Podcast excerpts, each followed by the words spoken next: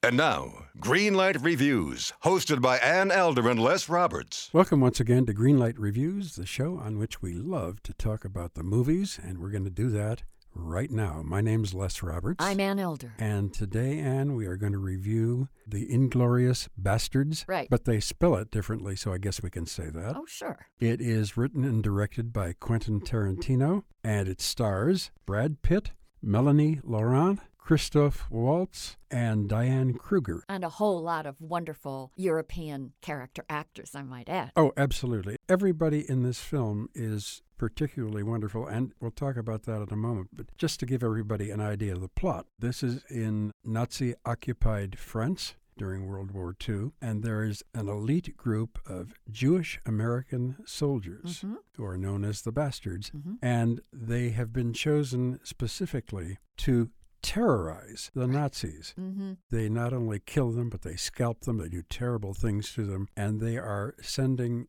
absolute terror through the German army, which is a fantastic premise to begin with. And then, of course, they run across a Jewish American teenage girl named Shosanna Dreyfus, played by the beautiful Melanie Laurent, and she has escaped. The rest of her family has been killed. She's now in Paris. She is running a theater, a movie theater. Mm-hmm. She has changed her name to Mademoiselle Mimieux, so no one believes she is Jewish. And my favorite actor in this film plays the darkest villain. Mm-hmm. That is Colonel Hans Landa, and he is played by an Austrian actor named Christoph Waltz.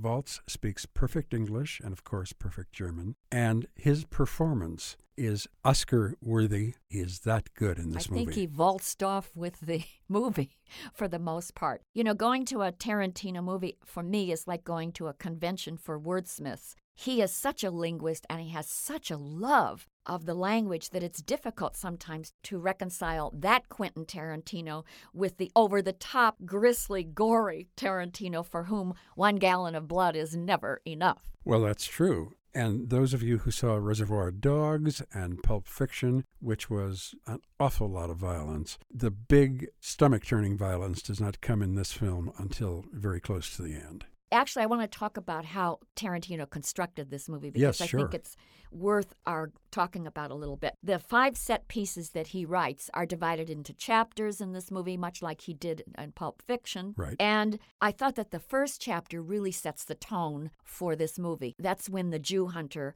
Hans Landa shows up at the dairy farm and interrogates the farmer of that dairy farm at some length about whether or not he's hiding a Jewish family somewhere on the property. Now, what Tarantino does in this sequence is that he continues the action for 22 minutes. And as the camera pans down through the floorboards as these two men are talking around the 14th minute that the scene Right. is in, we finally see the Jews who are hiding indeed under the floorboards.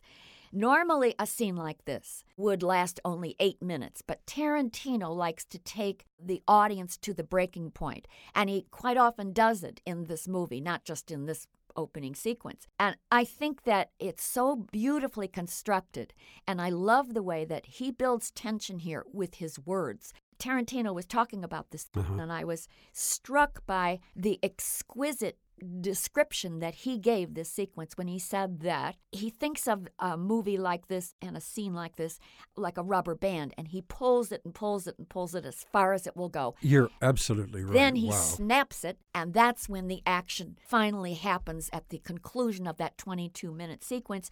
And you're ready for that action. You know it's inevitable. You know what's going to happen. There's a kind of relief that happens, and yet you are seeing an atrocity. It's very smart movie making, and it's something that Tarantino is really the best at. There is a similar scene where they're all in the basement of an inn Yes. and they're all drinking and there are visiting German soldiers and they're playing a stupid game. A parlor game. Yeah, a parlor game. Like 20 questions. Who yes, am I? you know, Mhm. and they're getting more drunk and more drunk. And now the several bastards who are in the cellar also join the game with them. And again, you're waiting for something to happen, and it doesn't, and it doesn't, and it doesn't. And the longer that scene goes, the more nervous you get and the more tension you feel. Right. I think this is a brilliantly, brilliantly done film. Okay.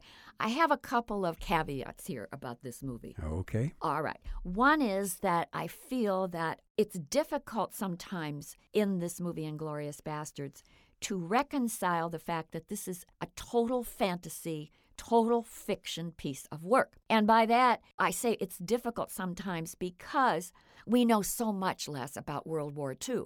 Either we've studied it in our history classes or we have seen it in hundreds and hundreds of movies Oh, that sure. have certainly shown the reality of World War II and then fictionalized it to some degree, but it's always based in reality. In this movie, there is almost no reality except for the fact that the Nazis commit atrocities and then the Americans are brought in to commit equally atrocious acts upon them. Right. Also, the ending of this picture is the ending that probably almost all of the world wanted to happen to the Nazi generals and to the other Nazi brass. And of course, that's something that is the big climax for this movie. And I think it's okay, but I sometimes think it's a little hard to justify or to think of these two concepts going on at the same time. One is that we know about the reality of World War II, and secondly, we're seeing a movie that is total fabrication. Well, if you don't approach this film knowing that it is a fantasy, I think you're going to get lost, especially when you see the ending and you think, oh my goodness, well, that didn't happen. Well, of course not. And it didn't happen. But again, I think for all of us who are very familiar with World War II, or we were even little kids when it happened, you say, yes, that should have happened. I wish it had happened Right. this way. Okay, the other problem that I have with the movie is that I think that the way Tarantino has structured this film, the Nazi Germans, all of them, are far more intriguing and captivating and compelling characters on screen than are the Americans. And for me, that creates a bit of a problem. You have this character Hans Landa, played by the brilliant Christoph Waltz, as we mentioned earlier. There was no one to counterbalance Christoph Waltz's portrayal. Not Brad Pitt and not anybody else on screen even comes close to matching this actor's work. And that's a big problem for me. You know, when I watched that first scene in the farmhouse, mm-hmm. and Colonel Landa was so charming and so funny. And of course, I knew what was going to happen. Let's face it, he was wearing a Nazi uniform. But I thought, I would like to sit down and have a beer with this guy. Yeah, well, that's the problem with the film because Tarantino has made them more entertaining than the Americans, and that creates a little bit of a conflict for me as an audience member. And I think this will be my third gripe about the movie, and that is I do not think the casting of Brad Pitt was very good. I think that Mr. Pitt does better when he can play a contemporary pop culture kind of character like he really is. So when it comes to character work, I just don't think that that's Brad Pitt's strong suit. Well, I think you're probably right. Certainly in this film, when everybody else was totally brilliant, he was just kind of okay. So, because I think that the movie is highly entertaining, brilliant, brilliant dialogue sequences. Nobody writes dialogue as beautifully as Quentin Tarantino. And I like the fact that there is this element of fantasy, but I am saying it was difficult for me to wrap my brain around it. However, I think that the movie is artistically fascinating, highly entertaining. For me, it gets a green light. Oh, it's certainly getting a green light for me. I was surprised when I saw it. I'm not a huge Tarantino fan. This is awfully, awfully good. So, two green lights for Inglorious Bastards. Directed and written by Quentin Tarantino and starring Brad Pitt, Melanie Laurent, Diane Kruger, BJ Novak, and the brilliant Christoph Waltz. I want to see him in more films. He Believe me, you will. well, we're going to be back with another movie and another review very, very shortly. So we hope that you will stick around because we always have good things to say about movies, even when they aren't great movies. We have more fun mm. talking about them sometimes than watching them, but that's how it goes. And until we see you next time, I'm Les Roberts. I'm Ann Elder. and we hope that we're going to run into you having as good a time as we do at the movies.